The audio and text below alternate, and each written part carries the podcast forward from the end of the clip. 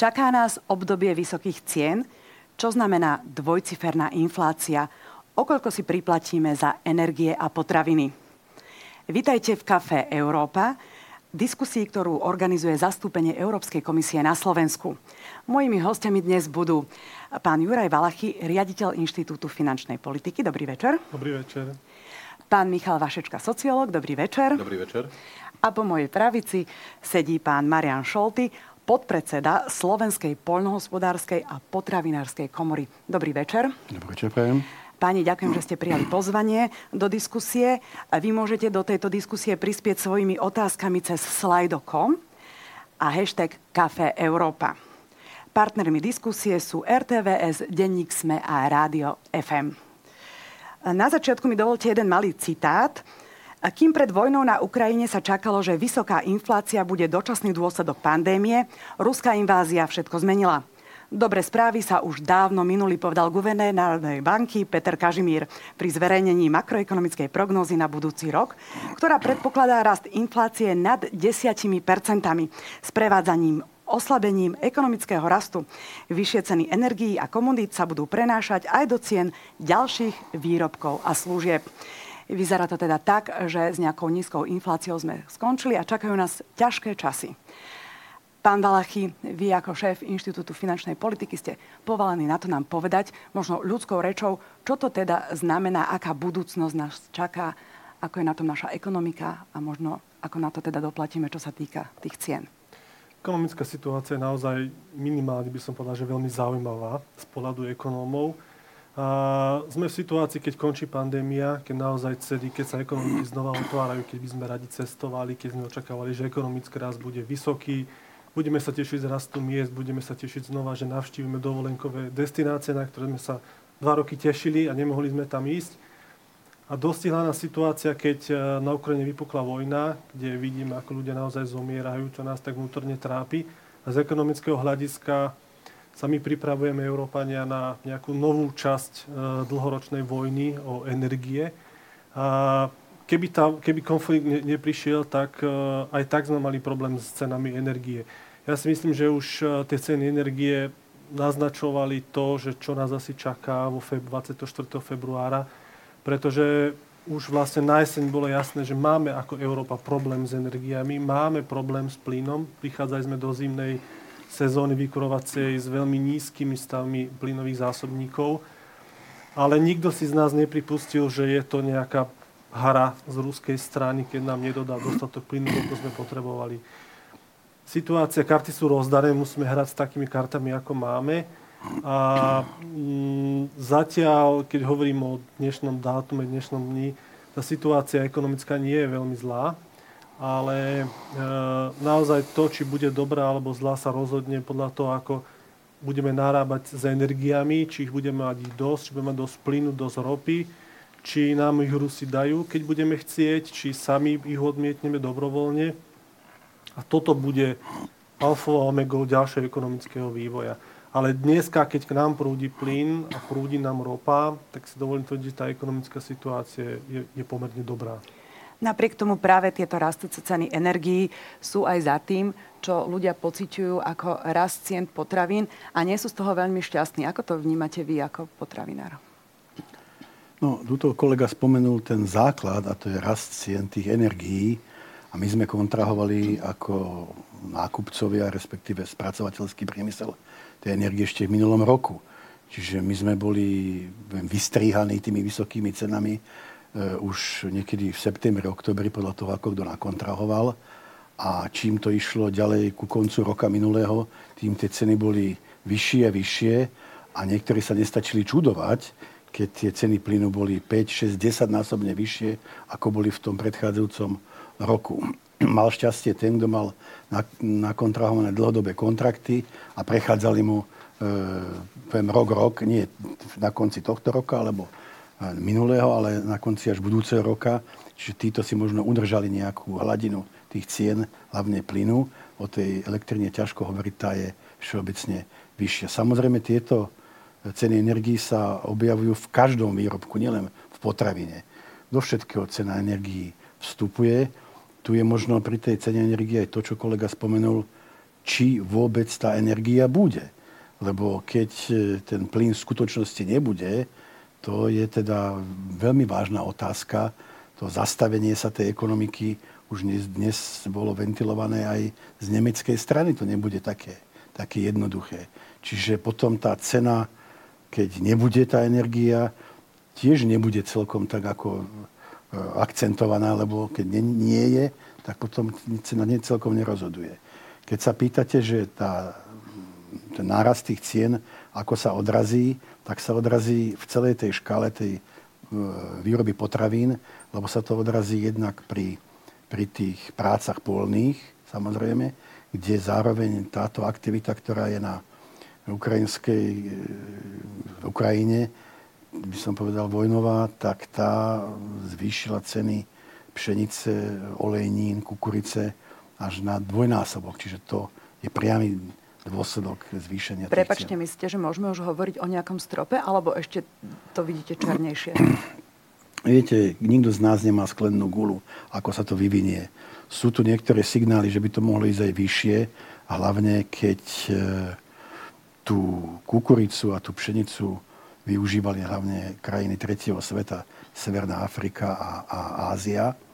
Ale zase naopak sú tu signály, že keď ukrajinské e, prístavy budú zavreté, tak veľká časť e, úrody z Ukrajiny pôjde pozemnými cestami cez e, Maďarsko, Slovensko a Polsko, tak je možné, že sa sem dostane ten prebytok z Ukrajiny, ktorý alebo sa tu zastaví a, bude potom riediť cenu na slovenskom trhu, také náznaky sa dnes, dnes objavili, že to takto môže nastať. Či sa to ale odzrkadlí na cene u koncového spotrebiteľa, to nikto nevie povedať. Tá dlhá doba, ktorá nás prevádzala 10 rokov možno, keď tie ceny boli stabilizované, a to bolo, bolo požehnanie, ja som není odborný ekonomicky, si myslím toho, že máme to euro, tak dnes je možno taká situácia v okolitých krajinách, Polsku, Maďarsku, kde sa zdá, že tie ceny sú nižšie, ale to len preto, že ľudia u nás zarábajú v evre. A to euro má svoju, svoju silu, takže možno na to by sme mali byť vďační. Dobre, môžeme vycestovať a nakúpiť sa lacnejšie. Aj to je, myslím, nejaká, nejaká výhoda. Ale nemali by sme byť zase tak chamtiví, o tom ešte môžeme hovoriť, že každý, jak sa na Slovensku hovorí, keď je to lacné, nech aj červa driape. Tak dobre, ale Polsko znížilo DPH na potraviny, nie? Maďarsko, tuším, zastropovalo ceny. Ale ešte predtým, ako sa možno k tomuto e, vyjadrime, mňa by zaujímalo, napriek tomuto všetkému, že ceny rastú, čaká nás Veľká noc a hovorí sa o tom, že Slováci teda zaplatia viac za potraviny na Veľkú noc. Napriek tomu zrejme nakúpia tak, ako sú zvyknutí a ja mám pocit, že naozaj veľa nakupujeme, či už pred Veľkou nocou alebo Vianocami. Ako to vidíte, pán Vašučka? Uh Áno, tak to ste teraz spomenuli niečo, čo nedá sa označiť za patológiu, ale za zbytočné. Ľudia nakupujú prehnane veľa, ale oni to vlastne nenakupujú preto, aby e, to všetko zjedli. Bohužiaľ, veľa z toho vyhodia, ale pretože je to vlastne dôkaz istého sociálneho statusu. A to sú veci, ktoré sa bohužiaľ dedia z generácie na generáciu e, v takých krajinách ako Slovensko, kde ešte v niektorých rodinách je reálna pamäť na vážne problémy, napríklad v 60. rokoch zrazu nebolo meso, to niektorí ešte stále spomínajú. E, novotný prišiel a začal zjazd KSČ slovami soudruzi maso bude. A toto sú ľudia, ktorí, ako ešte stále medzi nami žijú ľudia, ktorí si to pamätajú. E, a v minulosti dokonca bol, bol aj teda, nechcem povedať hlad, ale naozaj teda bolo to tak na hrane, povedzme, za vojny, e, za prvej republiky v niektorých obdobiach. Čiže to všetko sa bohužiaľ prenáša generačne a ľudia majú pocit, že keď sa obklopia tým jedlom, že vlastne dokážu si svoj rastúci sociálny status. Oni v skutočnosti to jedlo nepotrebujú. Hej? Takže ja, ja pochopiteľne som k tomu kritický, ale, ako, ale sociologicky, sociolo, pardon, ale že, že sociologicky teda viem, že oni vlastne Uh, oni vlastne rozmýšľajú o tom jedle trochu ináč ako o zasítení alebo, alebo v kategóriách toho, že si do, dopriať niečo príjemné, pretože bohužiaľ tá, ten plný stôl je, je niečo, čo sa ukazuje susedom, niečo, čo sa fotí. Dokonca v, je to tak vlastne v každej tradičnej spoločnosti a v tomto zmysle Slovensko až dnes sa láme z tej tradičnej spoločnosti do modernej, dobieha to. Ja myslím, že o jednu generáciu tento problém nebude. E, že jednoducho Slovensko prejde obdobím, kedy ľudia sa, ako sa hovorí, dosýta najedia a nebudú, nebudú potrebovať si dokazovať niektoré z týchto vecí. Uh-huh. My v Kafe Európa teda diskutujeme o zdražovaní, o raste cien. Vy sa môžete pýtať na slajdokom hashtag Kafe Európa, takže nech sa páči, pýtajte sa, ak vás niečo zaujíma. Spomenuli ste e, tú pamäť tých ľudí historickú, že niekedy chýbali isté potraviny, že meso nebolo, mnohí si to ešte aj pamätáme. Hrozí niečo takéto aj dnes? Myslím, že ja som tu najstarší určite z vás, čiže ja si to všetko pamätám a ozaj tie 60. roky, ale táto hrozba tu v zásade nie je. Mohlo by sa niečo stať, keby skutočne vznikol nejaký celoeurópsky, alebo nebude aj svetový konflikt, ktorý si nikto samozrejme nevie ani, ani predstaviť v tej podobe. Ale za súčasnej situácie, keď Európska únia je producentom potravín pre takmer miliardu ľudí a je nás tu 500 miliónov, tak táto predstava je tak sme takmer nemožná, hoci, jak som povedal, stať sa môže všetko. Čiže keď nie je u nás, tak je určite niekde v Maďarsku, v Nemecku, Rakúsku a tak ďalej. To je ten, ten moment tej bezpečnosti, e, sebestačnosti a dostatočnosti, čo to, tieto pojmy znamenajú. My sme dnes skôr v takej nejakej pozícii dostatočnosti, že je dostatok e, potravín v obchodnej sieti čo teda je, ako kolega hovoril, nie celkom také, že to bolo vždy. To ako tie, tie nákupy pred 50 rokmi, e, tiež tí ľudia stáli v tých hradoch a tie, tie tašky boli prázdnejšie. A ja si pamätám ešte jednak pultový predaj, jednak malý košík a dnes vidíme tie, tie veľké koče, za ktorými pomaličky není vidieť tých ľudí, čo to majú naložené a ľudia v dôchodcovskom veku si kúpia 50 kg múky celý šťastný a nevládzajú to vyložiť z toho hlbokého koša že by to vytiahli do toho auta. No to sú, to sú až, až bizarné veci, kde tí ľudia si kúpia 20 litrov oleja a nemajú šancu to spotrebovať. Pán Valachy, keby sme teraz zase mali zabrdnúť do tej ekonomiky, ako sa zdražovanie môže prejaviť v peňaženkách ľudí a dá sa na to vôbec pripraviť, na tú naozaj dvojcifernú infláciu, ktorú sme tu, hovorí sa, že už 17 rokov sme nemali takúto vysokú infláciu. No, slovo pripraviť by som nepoužil, to sa nedá pripraviť na to. Dá sa na to len prispôsobiť. Myslím si, že keď stále uvažujeme o tom, že celý ten problém vysokej inflácie veľmi komplikujú energie. Lebo tie naozaj niekoľkonásobne stúpli a v priemere 10%, energie tvoria 10% nákladov tovarov. Keď každý tovar je veľmi individuálny, niekde to je 5%, niekde to je dokonca až 50%, ale v priemere môžeme hovoriť, že 10%. Čiže keď nám zrastie elektrina dvojnásobne, tak sa to veľmi citeľne prejaví na cenách každého tovaru, niekde viac, niekde menej, ale každého. A naozaj, že tento, tieto energie, keby sme tu nemali problém, tak uh, tu dneska možno aj nesedíme s touto témou. Bavili by sme sa, že či je inflácia 2,5 alebo 3% a nie či je 10. Takže um, pripraviť sa na toto sa nedalo, to v žiadnom prípade. Myslím si, že tá ekonomika sa postupne, postupne na to na prispôsobí, že na jednej strane dojde k nejakému zníženiu potreby energie e, nejakými úsporami, alebo tam, kde už naozaj tá ekonomika tej výroby to nepustí, tak dojde nejaké obmedzenie výroby, obmedzeniu spotreby. Ale postupne sa na to tá ekonomika zvykne, aj my, aj podniky a tak. Takže tá cesta je len, to chvíľku bude trvať. To znamená, že máme teraz obdobie, keď platy rastú pomalšie ako rastie ceny. A to znamená, že dojde k reálnemu poklesu miest, ale stále keď si pozrieme, že sa vrátime možno nejaký rok, dva dozadu, ale nie 20. Je, čiže tá, tie, tie reálne mzdy poklesnú možno 1,5%, vrátime sa možno, že o rok naspäť svojou reálnou kúpyschopnosťou, o dva roky možno, a to je tak všetko. Že stále nehovorím o nejakom scenári, že by sme sa vrátili 20 rokov dozadu reálnou kúpyschopnosťou obyvateľstva. Čo je dôležité a teraz naozaj, že úplne je tak, aby sme tie energii mali dosť. Aby sme mali zabezpečené dodávky, čo je v tomto veľmi fajn je, že je to spoločná iniciatíva celej Európskej únie, že sme na jednej lodi a že si navzájom pomáhame. lebo bez toho by sme to Slovensko izolovanie alebo izolovanie Polsko, Maďarsko nezvládli. Takže toto je veľmi fajn, že sme integrovaní Európskej únie, ktorá to má ako spoločný problém, že nám vedie jednotlivé štáty pomáhať, e, či už tým, že pomôžu na, lodiam vyložiť ten, ten skvapalnený plyn, transformovať na Slovensku a tak, že nám pomôžu nejakými fondami na to, aby sme vedeli prejsť cez toto obdobie, keď tie energie sú drahé, ale, ale nebude to trvať dva dní, ani, ani týždeň, bude to trvať roky. Takže toto je taký že nový plán pre Európu, kde sa musíme aj my na Slovensku tomu intenzívne venovať, pretože sa zdá, že budeme musieť skôr či neskôr nahradiť energie z Rúska, ktoré, ktoré, ktoré odoberáme ale sami o sebe to nezvládneme. Takže Čiže tá európska solidarita sa ukazuje ako je úplne kľúčová. My ako malé mm-hmm. Slovensko by sme boli v tomto úplne osamotení a samo jak v poli a neviem si predstaviť, že by sme to museli riešiť individuálne my.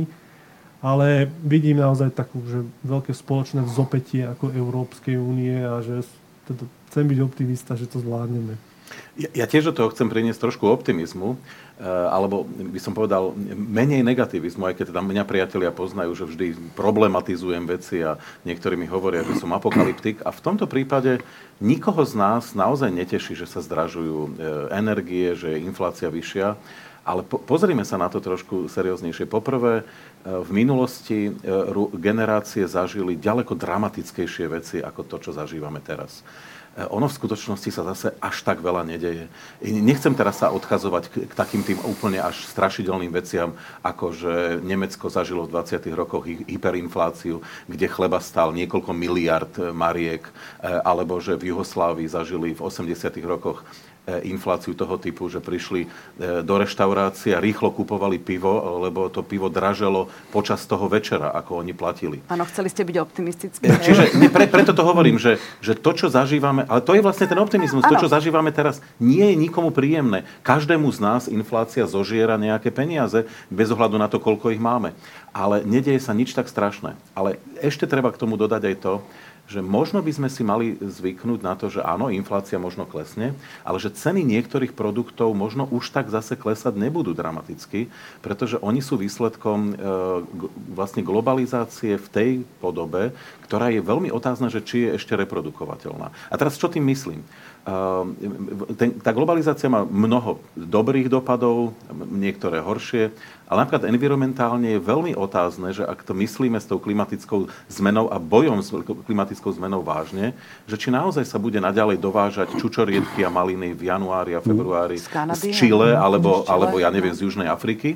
Eh, lebo však spomeňme si, v detstve sme všetci zažili to, že nám rozprávali rodičia rozprávky o Marie, Maruške a 12 me, mesiačikoch. A teraz, tí dva, teraz prišla, a Macocha poslala, že choď priniesť maliny vo februári z lesa. No všetci sme ako deti vedeli, že to je blbosť, nemôžu byť maliny predsa v lese. No ale dnes môžu, lebo to donesiete z Lidlu, alebo z Kauflandu, alebo Tesco, odkiaľkoľvek, lebo zrazu to tam príde z Argentíny a z Chile je veľmi otázne, že či toto je reprodukovateľné do nekonečna. Opakujem, ak to myslíme vážne s tým bojom s klimatickou e, zmenou. Čiže možno si zvykneme, že niektoré produkty nebudú až tak e, dostupné ako teraz a niektorých cena možno narastie, pretože naozaj to bude luxusný tovar. Možno zase tá cesta k tej sezónnosti?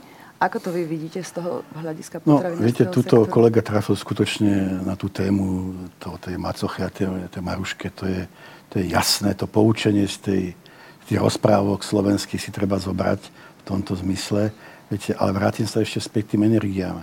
Tie energie z iného konca sveta, dobrej, aj tá, tá súčasná, ten plyn a ropa tiež sú zďaleka, ale keď to pôjde okolo, okolo tej celej Arábie, z toho Perského zálivu, to tiež nestojí ani 5 dolárov, ani 5 eur, tá cesta toho, tej, tej lode. Čiže tie ceny tých, tých, tých, tých paliev, my sa na to musíme pripraviť, tie už takto zostanú, nech budú odkiaľkoľvek.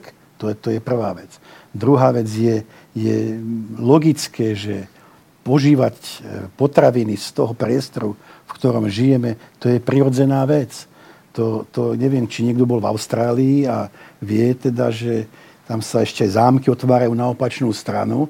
Je to, je to zvláštne, ale teda ja keď som tam bol na tom južnej strane Zemegule, mne tam v zásade nič nechutilo. To, to má inú, inú chuť a sú také, dobre, nič proti austrálskému vínu, komu chutí, ale mne nechutí, viete, to, to zase ako keď sme odtiaľ to, mali by sme to uprednostniť. A dnes sa štúdie ukazujú, že, že jablko, ktoré precestuje pol zemegule, čerešne z Čile, viete, no, no to je absurdistán. Toto ideme, ťaháme niekde niečo z druhého konca sveta preto, aby sme si urobili raj na zemi už teraz a pritom nehľadíme na to, že tá zemegula to nemôže vydržať s nami.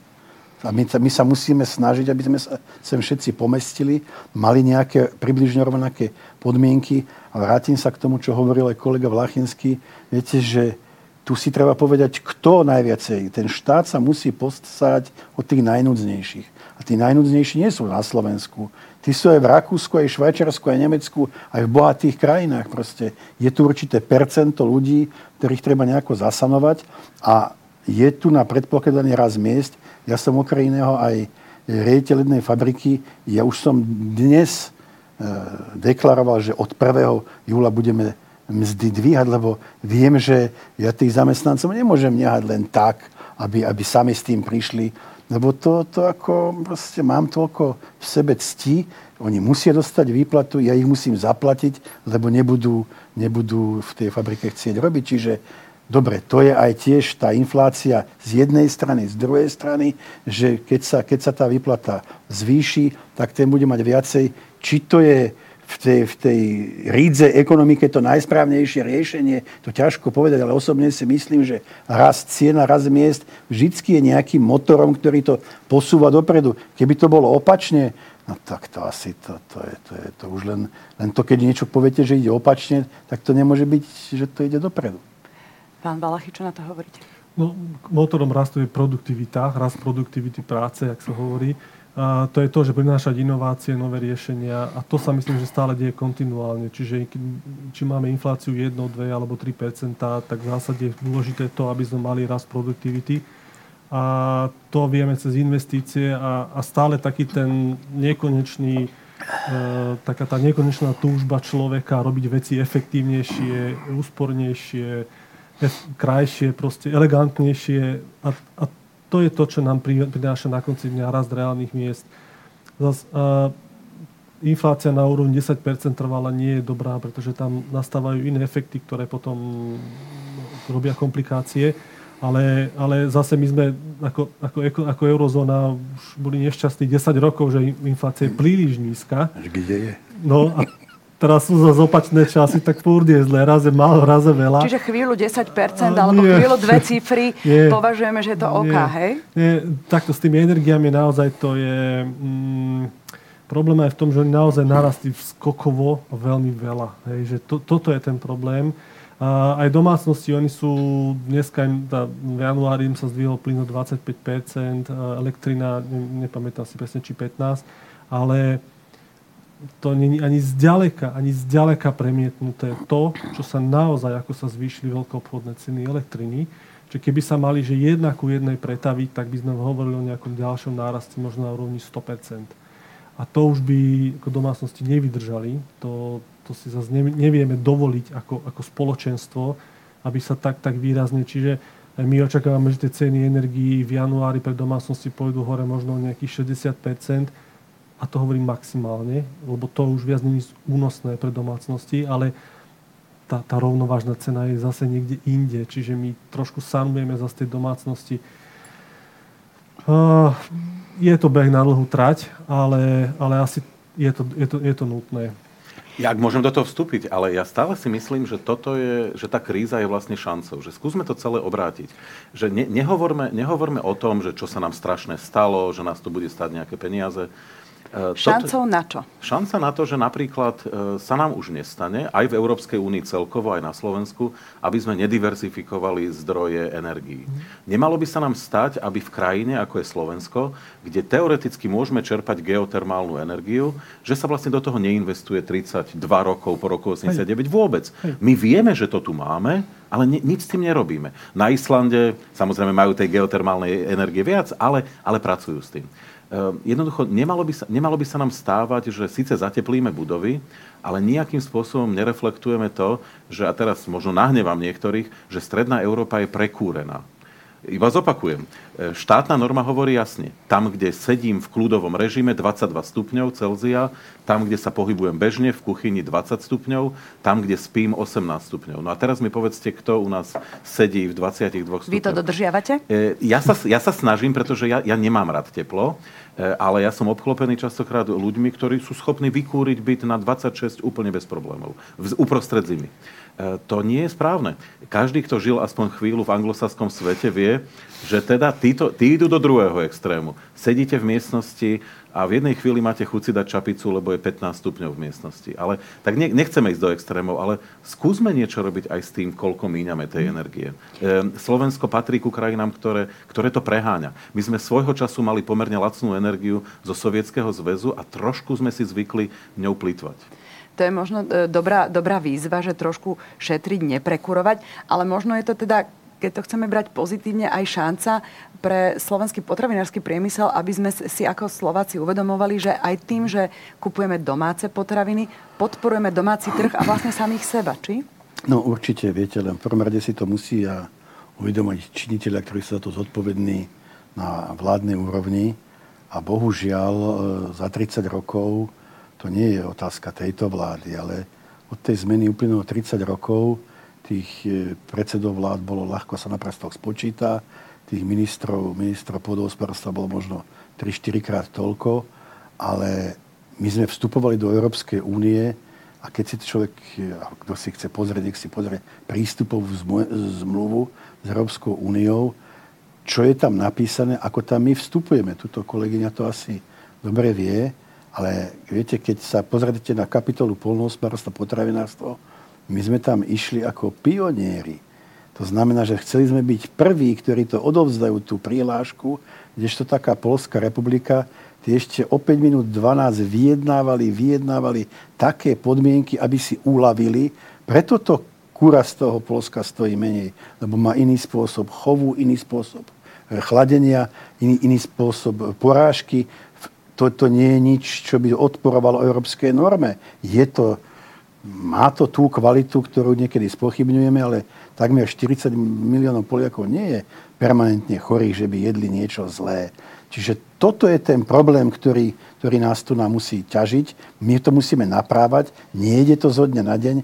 A ako si ľudia zvykli za bývalého režimu na lacný plyn, ktorý stal pár halierov a celé Slovensko hornaté bolo, by som povedal, plinofikované. To vidíme, že takú, takú by som povedal, výstavbu, akú zažilo Slovensko z, z tých 70 80 rokoch, kde uprostred dolín sú štokovce murované, ako hovorí sa na strednom Slovensku, muranice. Viete, keď budú zábery do, stred, do západu Spojených štátov, tak ten vietor zoberie všetko. Ostane len starý televízor a sedačka veľká. Ostatné všetko zobral vietor. U nás, keď je veľký výchor, tak na najvyš zoberie plechovú strechu. Ostatné všetko stojí, lebo to je murované.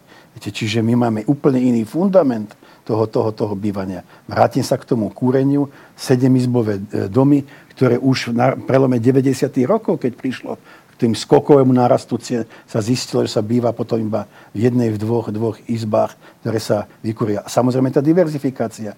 Ja tiež bývam v dome mám tam plyn a keď teraz rozmýšľame so ženou, čo spraviť, ako, kde. A to máme dom, že, že niečo ešte, sa, ohník sa zloží. Ale ten, kto býva v paneláku, ten čo spraví?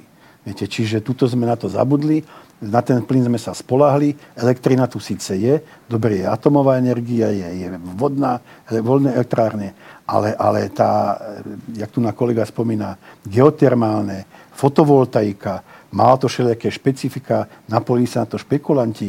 Je, je tu na kopu striech na týchto budovách, kde dávno už sa toto všetko mohlo, mohlo využívať. Samozrejme, štát to musí nejakým spôsobom podporiť. Tá Európska únia to, to nespomína jeden, jeden rok, dva roky. To je dávno, dávno e, dozadu, že, by sme, že sme mali týmto spôsobom postupovať. Takže vládni činitelia si musia spomenúť, čo hovorili pred 10-15 rokmi, čo preto urobili, aby sme, aby sme boli odolnejší. Situácia sa dnes vyvinula, jak sa vyvinula. musíme sa s ňou vysporiadať. Tí, ktorí majú tú možnosť, jak sa vám naznačil, sa nebojím s mojimi ľuďmi, im poviem, musíme robiť, dostanete aj pridané. Čiže musíme nájsť nejaké riešenie, ktoré bude, bude schodné, aby sme fungovali ďalej. Len teda tá najkauzálnejšia podmienka je ten, ten, ten plyn. Dobre. A, a čo by ste napríklad povedali, mm, aj ostatní, čo by teda mala vláda možno v tomto momente robiť? Aké opatrenia by mala prijať? aby pomohla ľuďom, lebo v zásade e, aj Národná banka hovorí, že e, najviac to vlastne najzraniteľnejších ľudí zasiahne, celé, celý tento rast cien, energie a všetko. Čiže môže si vláda vôbec aj dovoliť nejak, asi by mala tak adresnejšie pristupovať k problematike. Keď hovoríme o najzraniteľnejších, tak sú to ľudia, ktorí sú odkazení na štátne dávky, sociálne dávky.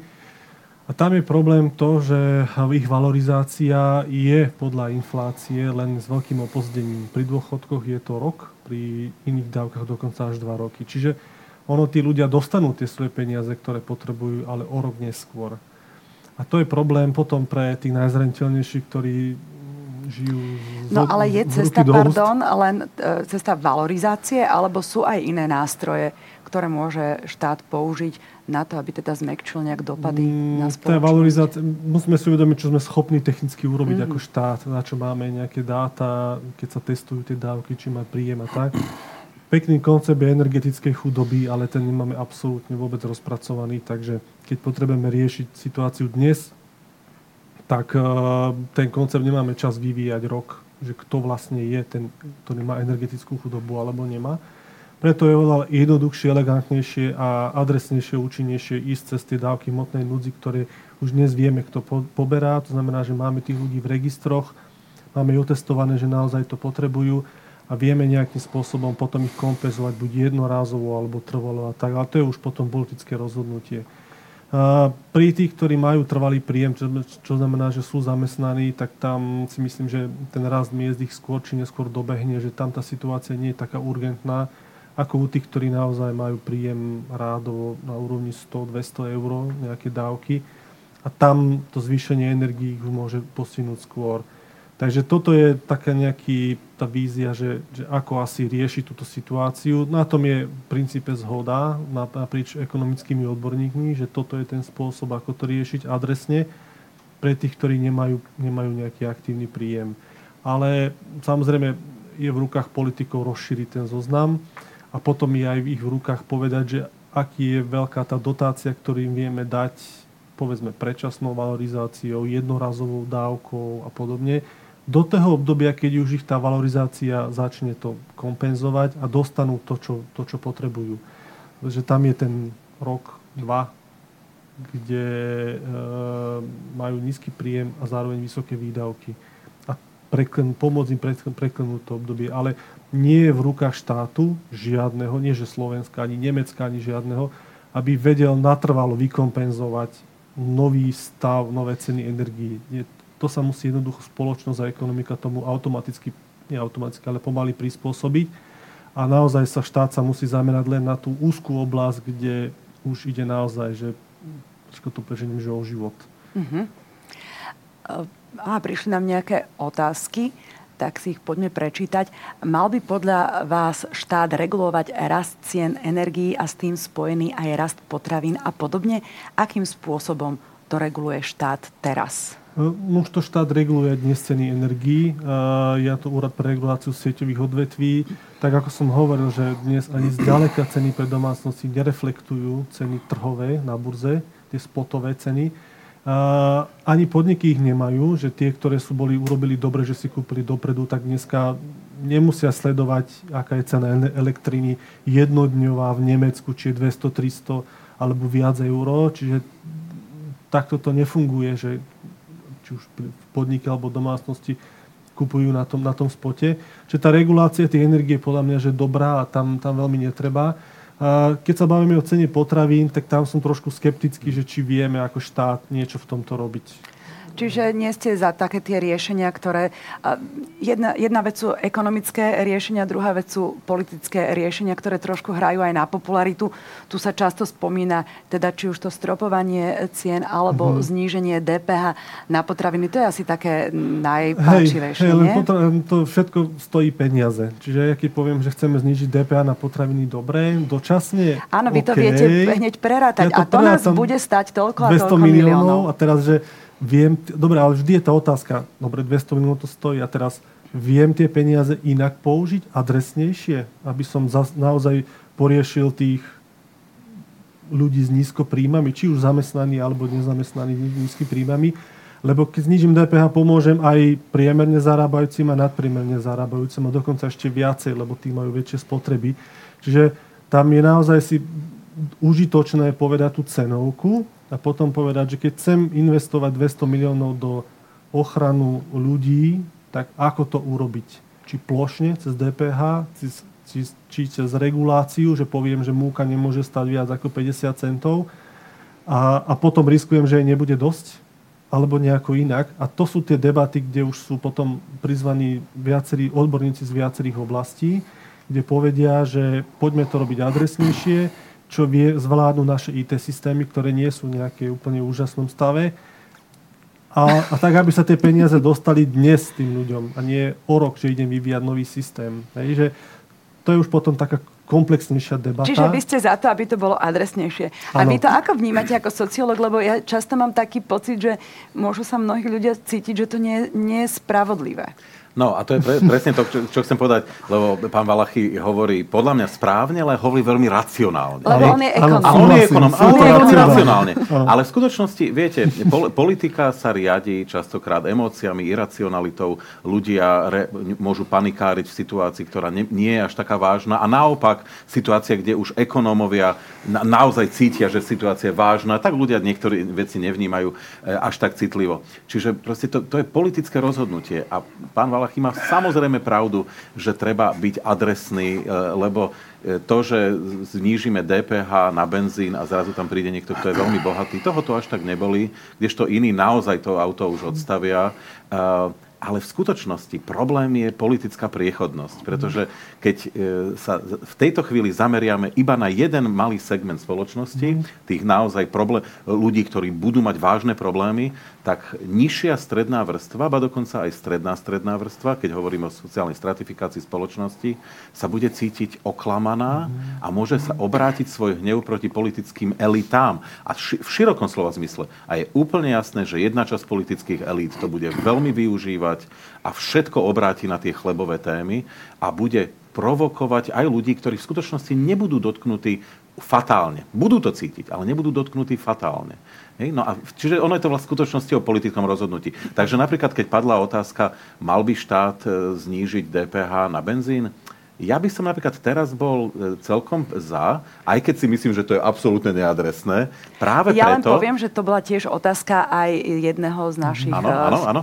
E, že to, to, je, to, je to neadresné, ale urobili to aj okolité štáty. A vlastne Áno. treba sledovať to, že keď už to urobia okolité štáty, tak vlastne sa môžete pridať, ale samozrejme tiež nemôže to byť trvalé, nemôže to byť ako trvať nesmierne dlho. No a teraz je, a ekonomovia musia aj povedať, že, že či si myslia, že aj keď vojna skončí, alebo že či tie, tie, tie energie sa udržia relatívne vysoko. No a momentálne z toho mála, čo vieme, tak mnohí hovoria, že áno, že jednoducho tie energie sa udržia relatívne vysoko, budú zrejme nižšie, ale relatívne vysoko, aj keby zajtra tá vojna skončila. Vy si viete predstaviť, že by sa napríklad znížila DPH na potraviny? Naozaj by to znamenalo, že by zlacneli? Alebo by to vôbec neznamenalo zlacnenie? Táto téma trochu už teda vyprchala s tým, ano. že to, čo sa to vyriešilo v tom, tom Polsku a tá inflácia už zmarila ten efekt aj pre tých Poliakov v tomto zmysle. Uh-huh. Čiže keďže som tu ako zástupca SPPK, my sme neboli za to ako, ako SPPK komora, aby sa takýmto spôsobom išlo, lebo tá matematika, ktorú použil tu na pán, pán Valachy, je jasná, že keď je okolo 5 miliard eur e, spotreba teda za platenie za potraviny priemerná tá DPH nie je celých 20%, nech to je 18, 17, mm-hmm. tak to si, to si aj šiesta vypočíta na kalkulačke, koľko je to eur a keď sa to zníži, zníži možno aj mladší, teda ako dieťa, ale, ale keď to bude 10%, 5% alebo žiadna, tie peniaze do toho štátu neprídu. Ale mm-hmm. my sa nemôžeme na jednej strane cítiť občania štátu a na druhej strane necítiť občania štátu. To znamená, my keď od toho štátu niečo chceme, ten štát to sme všetko my. My to tam nejakým spôsobom svojou takou alebo onakou prácou dodávame. Ten štát nemá žiadne vlastné peniaze, my nemáme žiadnu baňu na diamanty ani na zlato, ktoré robia nejakí nádenníci cudzí, ktorí nám to vykopú, takto to položia e, šéfovi guvernórovi Národnej banky, tú veľkú rodu a on ju potom rozdelí. To u nás neexistuje, máme len to, čo sami vyrobíme. To môžeme rozdeliť. Ako to rozdelíme, to je ten problém. Je druhá vec, či, či management tejto, tejto vlády a management ich PR, by som to povedal, či je správny, či nie sú v defenzíve, či sa, že sa nehajú neustále, by som povedal, provokovať a, a, a ako, ako kárať, či už od domácich, alebo, alebo a príklady zo zahraničia, ktoré, ktoré nestíhajú dávať do, do chodu. Ja si myslím, že, že sa to niekde vyčerpala nejaká invencia pri manažmente pandémie, kde, kde sa chrlili nápady, ktoré stáli ťažké milióny. Tu ja som to není ako nejaký, nejaký, že budem kritizovať z tie, ale bol som, bol som ako, ako užívateľ, ako každý občan, e, kto sa dal zaočkovať, kto sa nedal zaočkovať, ale tento management tej pandémie ukázal sily a slabiny toho, toho manažovania aj tých peňazí, ktoré skutočne vyleteli komínom, musím to povedať otvorene, a dnes možno aj chýbajú. A možno chýba odvaha, ktorá, ktorá tam niekde bola hm, možno nadmierna, môže posúdiť túto kolega, či bola taká, alebo on taká v tomto zmysle, ale, ale tie nápady sa chrlili a peniaze sa míňali. Vy to ako sociolog tiež vidíte tak, že ten manažment súčasnej vlády je troška poslabší? Viete, no nie, ja by som, ne, nehovoril by som teda. poslabší, je pomalší. pomalší. E, ja, ja, ja, by som, ja by som skôr ako poukazoval, ani, vôbec nechcem teraz akože prehnane kritizovať, e, ale, ale je faktom, že iné vlády aj v bezprostrednom okolí zareagovali nepomerne rýchlejšie. Čiže to je, to je o tom, že jednoducho treba byť akcieschopnejší. Ono to v skutočnosti, a to pán Valachy by vedel potvrdiť ako ekonóm, že ono tie rozhodnutia sú naozaj v nejakých momentoch politické. Že, že v jednej hm. chvíli si sadnete a a, a niektoré veci spočítate na, na tej kalkulačke relatívne rýchlo. Ano, a potom, potom je dlhá debata o tom, že čo je politicky únosné. No ale, ale nemôžete proste... Skôr čak... treba mať ako keby odvahu? A odvahu, no nemôžete mm-hmm. proste čakať 6 týždňov. Tá, tá vojna proste beží 6 týždňov, tu sa niečo za 6 týždňov stalo, my, my každý deň sledujeme, ako, ako, teda aj ľudia, ktorí to doteraz nerobili, ako rastú ceny ropy. E, sme sa niektorí naučili to, čo pán Valachy vie celé roky a iní sme nevedeli. Áno, že existujú rôzne ropy, že je tá americká lacnejšia. Ano. A to zrazu všetci ovládame. Ovládajú to bežní ľudia, ktorí to sledujú zo svojich príbytkov. No dobre, ale tak e, toto asi aj vláda snáď sleduje. Nie? Tak e, po šiestich týždňoch nie je prehnané očakávať, že, že už malo byť o niečom rozhodnuté. Áno, čiže troška taká, taká odvaha, že na, naozaj urobiť to rozhodnutie, lebo ja som tu teraz líder. Kombinácia inflácie, rastúcich cien a klesajúceho blahobytu vedie k nespokojnosti. To je zase otázka, ktorú ste nám položili cez slajdo.com hashtag Cafe Európa. Myslíte si, že tieto faktory vyženú Slovákov do ulic?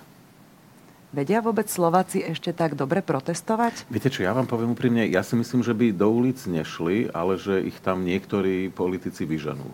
Že, že, že, tie, že tie chlebové témy môžu skončiť v uliciach. Môže to byť nebezpečné? Ale nehovorím, že nebezpečné, len, len, len ten tlak môže byť, e, opäť bude vyvinutý tlak na vládu, ktorá, ktorá je otázka, že či bude rozhodovať racionálne, alebo alebo bude rozhodovať v nejakej panike. No a to, toto je niečo, čo sledujeme dlhé roky, že, že až keď sa vyčerpajú úplne všetky možnosti a situácia začne byť neúnosná, tak sa rozhodne zrazu, ale, ale nie, ne, nepredchádzajú tomu proste nejaké, nejaké analýzy. Skutočne, ja som čakal, že, a znovu to zopakujem, že prejdú 2-3 týždne, urobia sa analýzy a padne rozhodnutie. Teraz to začína byť e, už aj trošku trápne. Sú tie analýzy, pán Valachy? Sú, ale politické rozhod- diskusie sú dlhé, ťažké.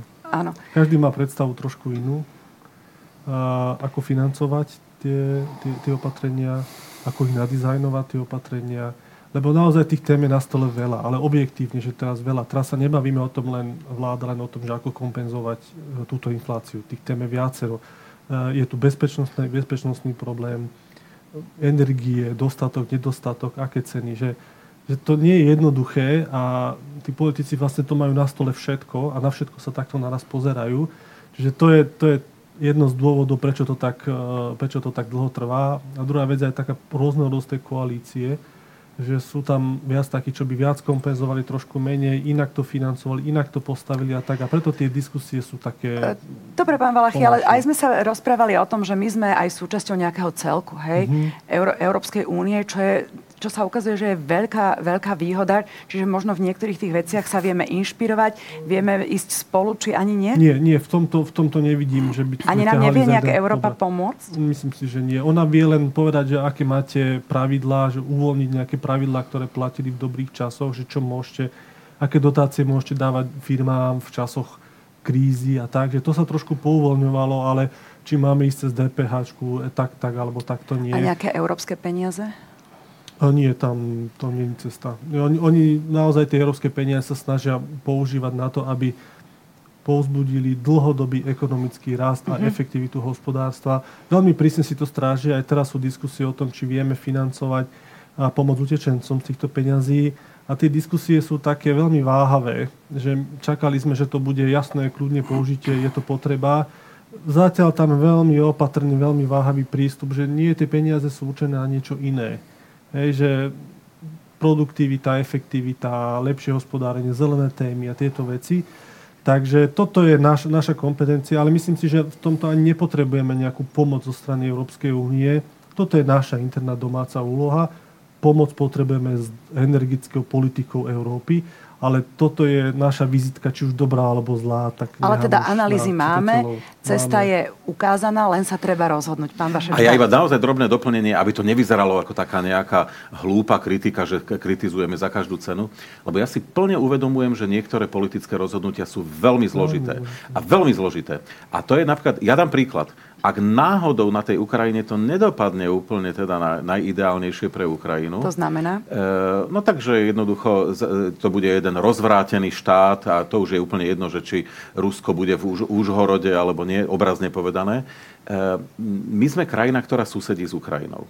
A to, to bude samozrejme z hľadiska nejakých investorov hádzať tieň na tú krajinu a, a rôzne rozhodovanie v tom, že čo urobiť, aby sme zvýšili e, atraktívnosť Slovenska, jeho branding napríklad, áno, ten, ten, ten, každý, každá krajina má brand.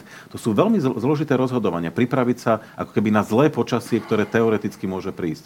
Práve preto to kritizujem teda, že urobme rozhodnutia, ktoré sú v skutočnosti relatívne jednoduché, v zmysle, že máme analýzy, chce to iba odvahu, to politické rozhodnutie, lebo budú ďaleko zložitejšie veci. A čo máte na mysli konkrétne? No tak, no viete, že, že ide, ide o to, aby tie firmy slovenské vôbec e, vyvážali, aby vyrábali, aby bolo komu vyvážať, pretože je to teraz preháňam samozrejme, ale ten, e, tá, tá reputácia krajiny, e, to, že či krajina je je súčasťou širšieho celku, ale je na okraji toho celku. To všetko má, môže mať vplyv na to, ako sa nám bude dariť. Viete? Uh-huh. Čiže, e, a toto tá vláda bude musieť nejako reflektovať. E, veď to nie nadarmo hovoríme, že, že my si veľmi prajeme, aby Ukrajina e, obhájila svoju pozíciu, pretože nám veľmi bude vyhovovať, ak tá kraj, tej krajine sa bude dariť. Východné Slovensko s prosperujúcou Ukrajinou pôjde hore proste ako, e, ako Fénix. Áno?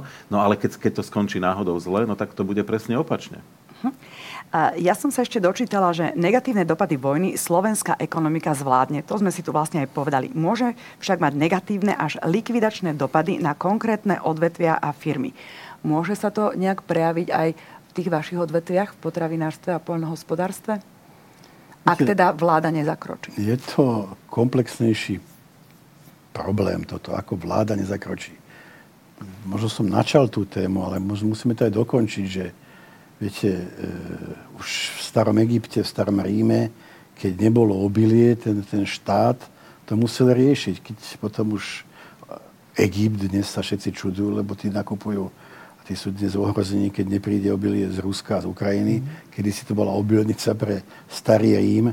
Ale vždy tie vlády, končiac e, nepokojmi v cárskom Rusku ešte v 20. storočí, ten, ten štát, keď sa nepostaral, aby bolo dostatok, tak vždy to špatne dopadlo. Viete, tá, tá energia taká tu nie je, si myslím, tak výbušná v tejto, v tejto chvíli.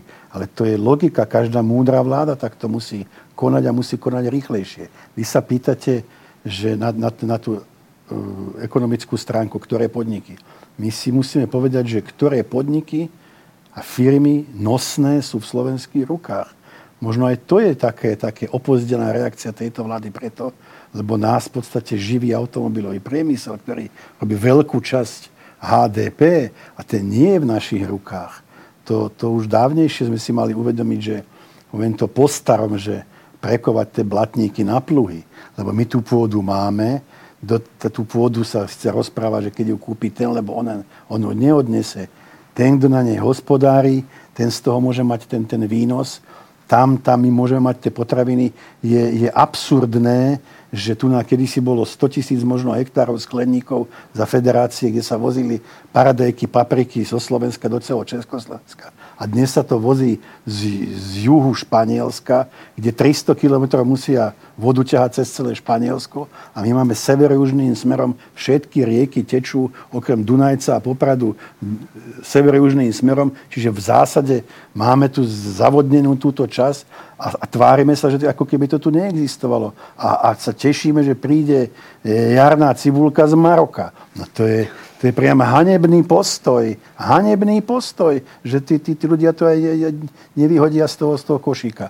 Ale keď sa pýtate, tak tu samozrejme ten, ten, tá situácia, ktorá bude za hranicou Slovenska, veľmi ovplyvní investičné možnosti, ktoré sem prídu z, zo západu Európskej únie a s tým, že aj som súčasťou takého by som povedal, grémia, kde máme aj niektoré aktivity na Ukrajine, tie, chvála Bohu, sú tu na západe, tak tie ešte, ešte nejakým spôsobom fungujú. Čiže poznám to prostredie veľmi, veľmi dobre, ktoré, ktoré na, tej, na tej Ukrajine je. Je prajné, len viete, tu je ten problém, že Volkswagen, Kia, Land Rover, to je bohatšia strana stola.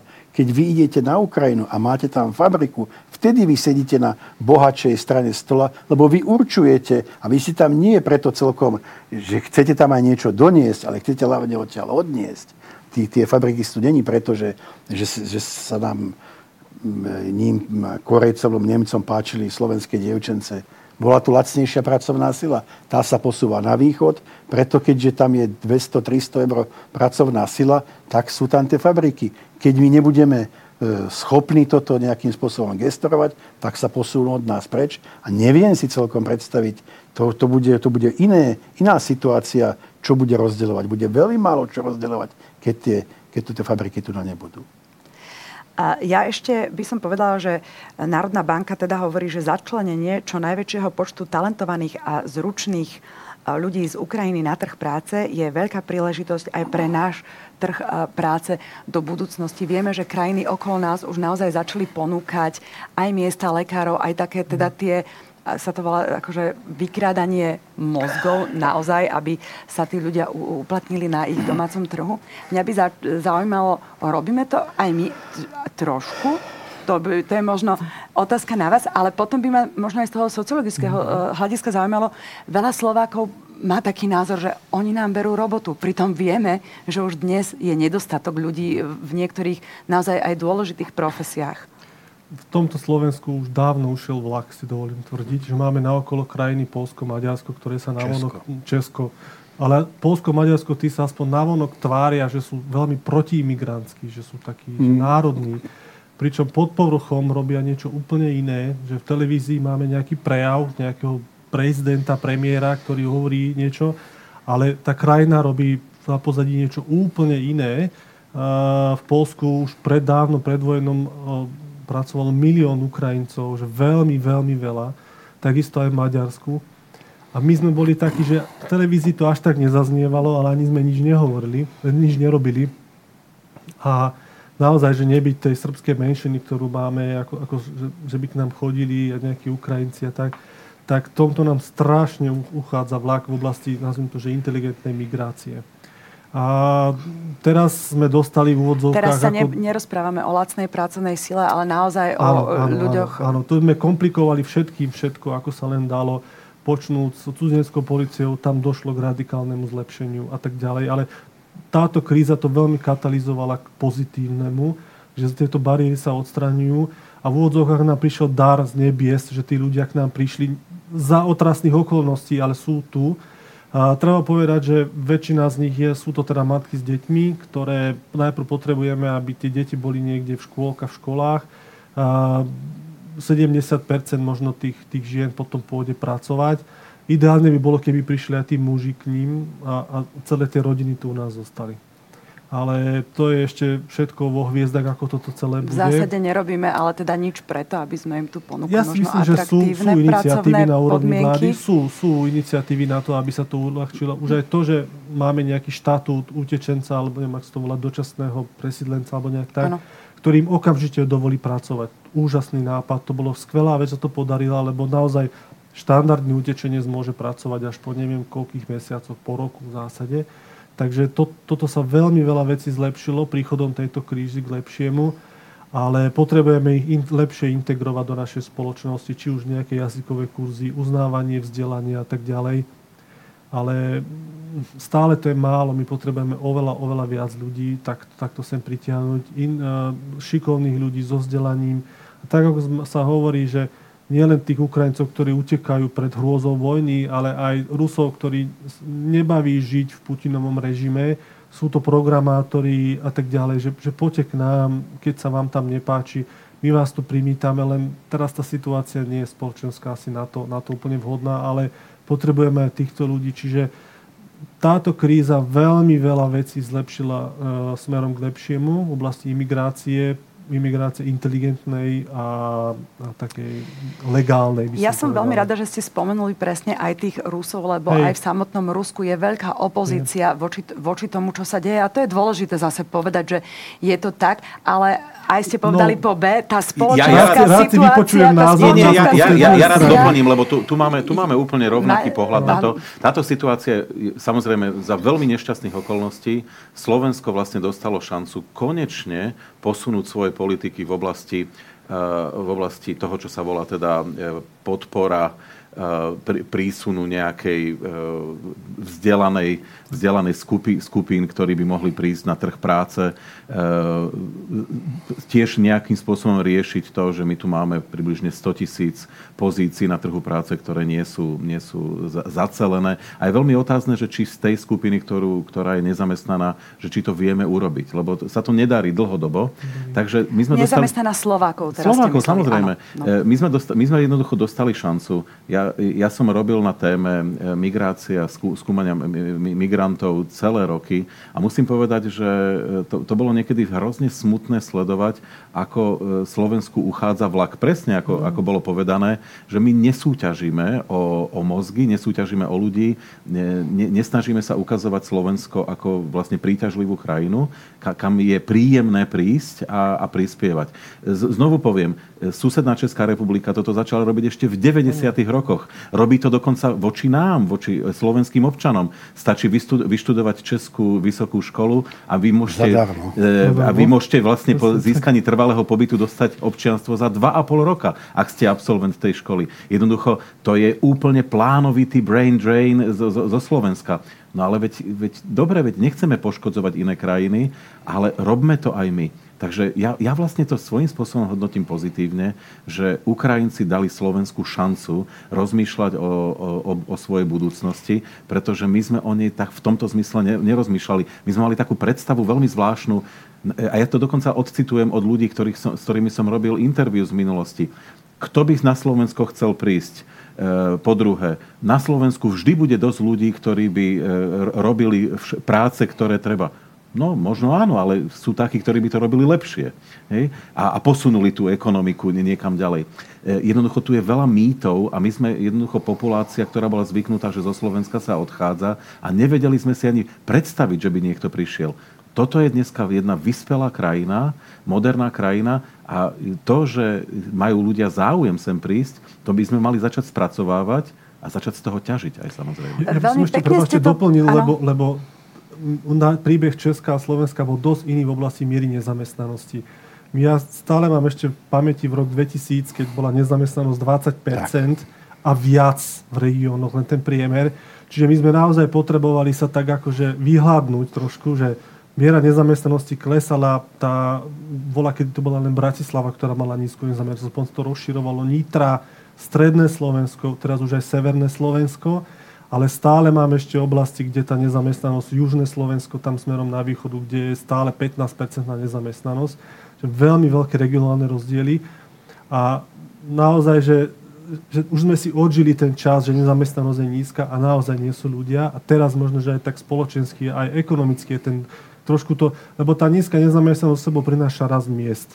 Ale tam to má tiež nejaké bariéry, že tá nezamestnanosť klesla, rastli miezdy, firmy sa bijú, bijú o ľudí, zvyšujú im mzdy a tak ďalej, podmienky, správajú sa k tým slušnejšie, dávajú im nejaké zvláštni na dovolenky a tak, že sme dohnali ten štandard západný a teraz je ten čas na toto. Len ušiel nám vlak v určitých odvetviach, v určitých regiónoch a nebolo to dobré. V Čechách bola nezamestnanosť nizučká vlastne po, od transformácií až doteraz, že tam ten, tá hlad po tých cudzincoch bol skôr a väčší.